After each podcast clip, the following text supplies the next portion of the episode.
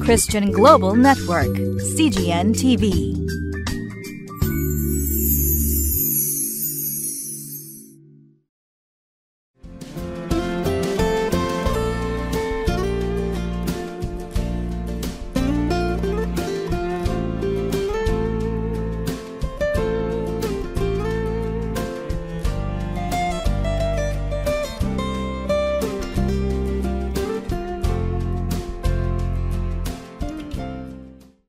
皆さんいかがお過ごしでしょうか？今日もイエス様が皆さんと共におられます。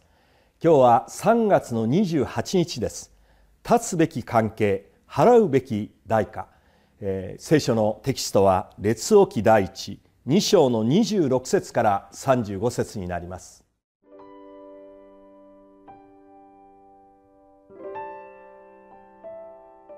列王記第一2章26節から35節それから王は祭司エブヤタルに言った。あなとての自分の辞書に帰りなさい。あなたは死に値するものであるが、今日はあなたを殺さない。あなたは私の父ダビデの前で神である主の箱を担ぎ、父といつも苦しみを共にしたからだ。こうしてソロモンはエブヤタルを主の祭司の職から罷免した。白でエリの家族について語られた主の言葉はこうして成就した。この知らせがヨアブのところに伝わると、ヨアブはアドニアに着いたが、アブシャロムには着かなかった。ヨアブは主の天幕に逃げ、祭壇の角を掴んだ。ヨアブが主の天幕に逃げて、今祭壇の傍らにいるとソロモン王に知らされたとき、ソロモンは行って彼を討ち取れと命じて、エホヤダの子ベナヤを使わした。そこでベナヤは主の天幕に入って彼に言った。王がこう言われる。外に出よ。彼は嫌だ。ここで死ぬ。と言った。ベナヤは王にこのことを報告して言った。ヨアブはこう言って私に答えました。王は彼に言った。では彼が言った通りにして彼を討ち取って葬りなさい。こうしてヨアブが理由もなく流した血を私と私の父の家から取り除きなさい。主は彼が流した血を彼の頭に注ぎ返されるであろう。彼は自分よりも正しく善良な二人の者に打ちかかり、剣で彼らを虐殺したからだ。彼は私の父ダビデが知らないうちに、ネルの子イスラエルの将軍アブネルとエテルの子ユダの将軍アマサを虐殺した。二人の血は永遠にヨアブの頭と彼の子孫の頭とに注ぎ返されよう。しかし、ダビデとその子孫、およびその家と王座にはとこしえまで、主から平安が下されよう。エホヤダの子ベナヤは登って行って、彼を討ち取った。彼は荒野にある自分の家に葬られた。王はエホヤダの子ベナヤを彼の代わりに軍団長とし、王は祭司サドクをエブヤタルの代わりとした。聖書を見ますと世の終わりの時に白い御座の審判というものを通して神様はこの義と不義を分けられる神であることが分かります。今日の本文も引き続きソロモンの時代ソロモンに対してどのような態度をとったか。つまり神様に対してどのような信仰を持ち不信仰を持って歩んでいたのか。神様が裁きの時を持たれます。まずはエブヤダルという人物に対してです。26節。それから王は祭司エブヤダルに言った。あなた手の自分の辞書に帰りなさい。あなたは死に値するものであるが今日はあなたを殺さない。あなたは私の父ダビデの前で神である主の箱を担ぎ父といつも苦しみを共にしていたからだ。このエブヤダルという人物なんですけれどこの間見ました。このアドニアという人物に対して、まあ、加担をして一緒にソロモンに対してクーデターを起こしたそのような人物の一人でもあったわけですね。ですからこの間も見ました通りにアドニアがこの裁かれたように当然としてエブヤダルもこのような祭司の立場にはありましたけれども裁かれるものであったわけです。しかしソロモンは彼を処刑しませんでした。なぜならばダビデの忠実なしもべでありましたアヒメレクの子としてそしてサウロによって父が殺された時にもダビデにこの助けを求めた。そのような人物でもあったわけですね。ですからある意味ではソロモンは父ダビデのゆえに彼を生かしておくそのような決断をした、まあ、つまり憐れみを施したということであります。私たちもある意味では神様の憐れみの中に歩んでいるんですね。罪ある者がキリストイエスを信じることによって立法の呪いや裁きから逃れ今や永遠の命を持つ者と変えられたわけです。そして父がこのサル王によって、父が殺された時にもダビデに助けを求めたように彼自身もまたこのソロモンに対する忠誠を尽くさなければならないそのような人物でした。しかし神様の身旨がどこにあるのかその判断を迷い結局謀反のものとなったアドニアに加担するものとなっていったわけであります。こうしてソロモンはエブヤダルを主の祭司の職から罷免してした。城でエリの家族について語られた主の言葉はこうして成就したとこのように書かれています、えー、人間のこの忠誠心非常に大事なものだと思いますがやはり弱いものだと思いますね。また判断力が鈍りまた用いられる神様への忠誠を尽くすということがどれほど難しいことであるのかも見せています。私たちもよくそのような岐路に立つことがあるのではないでしょうか。これが神様の身旨なのかあれが身旨なのかどちらに行くべきなのかイエスと言うべきかノーと言うべきか。どうぞそんな時に聖書の御言葉を紐解きさらには祈りつつ神様に委ねてどうぞ神様の願われるところに歩まれる皆さんになることを祝福いたします。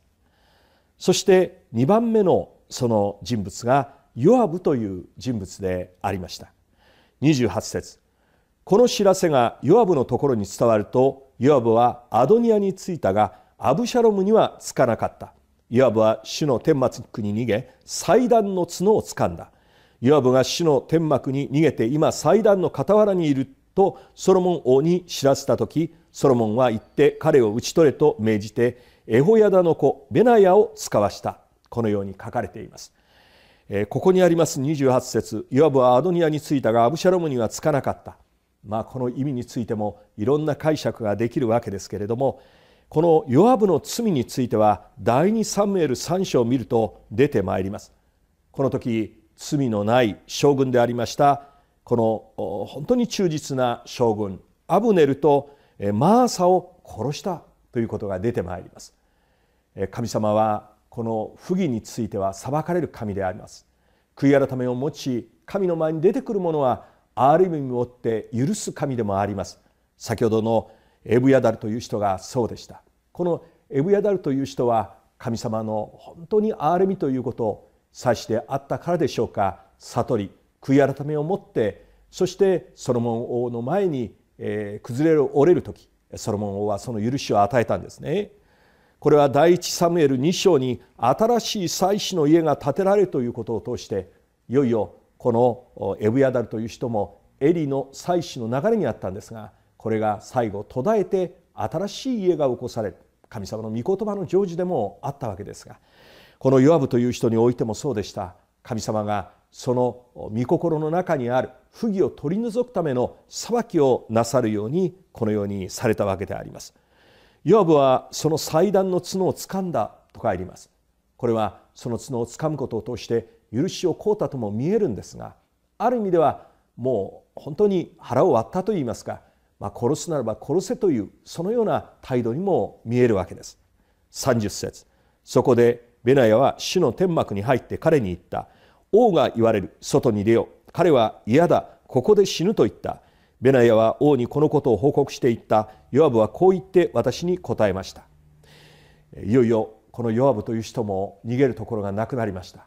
今日もそうであります。神様の裁きの時が遅くなっているわけではありません。神様は必ず不義と義を分ける裁きをなさる神であること聖書は書いてあります。ですので神様はその時を持っておられるわけですが私たちはいち早く悔い改めを持って出ていくべきです。しかしこのヨアブのように心をかたくなにして悔い改めることを知らずそして神様の前に反逆をしようとする者このようなものに神様は逃げる場所を準備しておられるでしょうか。いいえ決してそれはないと思います。皆さん地の果てにまで逃げたとしても神の義は私たちを追ってくるでしょうね。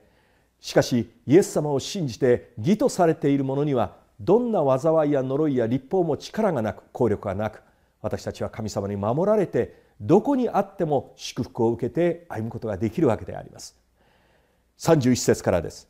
王は彼に言った。では彼が言った通りにして彼を討ち取って葬りなさい。こうしてヨアブが理由もなく流した血を私と私の父の家から取り除きなさい。主は彼が流した血の彼の頭にそぎ返されるであろう。彼は自分よりも正しく善良な二人の者を打ちかかり剣で彼らを虐殺したからだ。彼は私の父ダビデを知らないうちにネルの子イスラエルの将軍アブネルとエテルの子ユダの将軍アマサを虐殺したとこのように書かれています。33節にはこうも言っています。二人の血は永遠にヨアブの頭と彼の子孫の頭とに注ぎ返されよ。しかしダビデとその子孫およびその家と王座には常しえまで主から平安が下されよ。ソロモンは大変難しい決断をしたと思います。ソロモンも決して血に飢えた王ではなく憐れみと慈悲の中に神様の恵みと賜物をいただいた王でありました。その王様がこのような決断を下す。それは王の立場として至極当然といえば当然でもありますけれども主に立てられたものとしてその神様の御心を行われた。このように判断することもできます。つまり聖絶ということが行われた。いうことですよね。イエス様は羊とヤギに人々を分けるというそのような言葉も語っておられます。神はこの憐れみを与え救われる神であると同時に義として裁きの神審判者としても立たれる神であるということです。主の平安のために罪を取り除かなければならないという言葉があります。本当に主ご自身の平安つまり義がなるため神の臨在が起こるために神の裁きは起こるんだ。このような解釈です。最後に3435エホヤダの子ベナヤは登っていって彼を討ち取った。彼は荒野にある自分の家に葬られた。王はエホヤダの子ベナヤを彼の代わりに軍隊長とし王は祭司ツサドクをエブヤダルの代わりとした。神様のご計画でありました。どうぞ皆さん私たちが本当に不義に対してなすべきことはただ一つです。悔い改めてイエス様を迎えることです。そして不義にある者に対して共に手を取り祈ることができる。そういうクリスチャンにもなりたいですよね。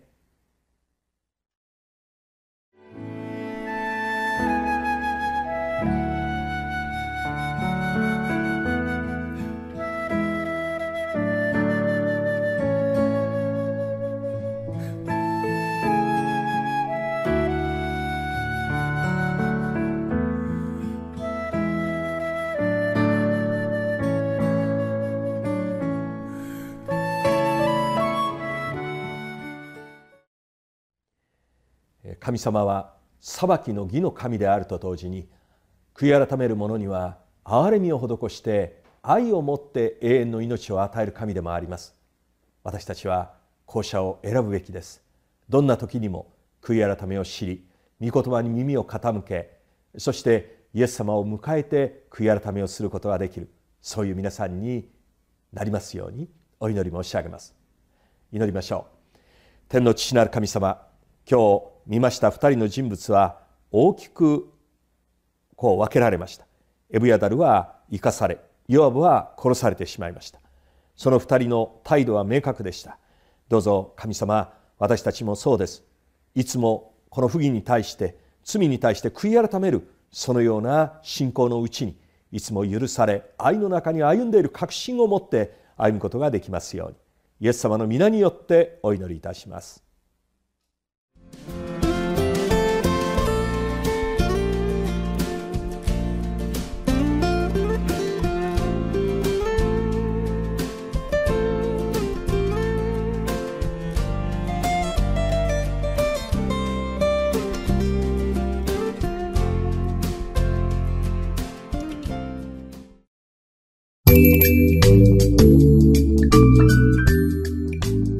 Christian Global Network, CGN TV.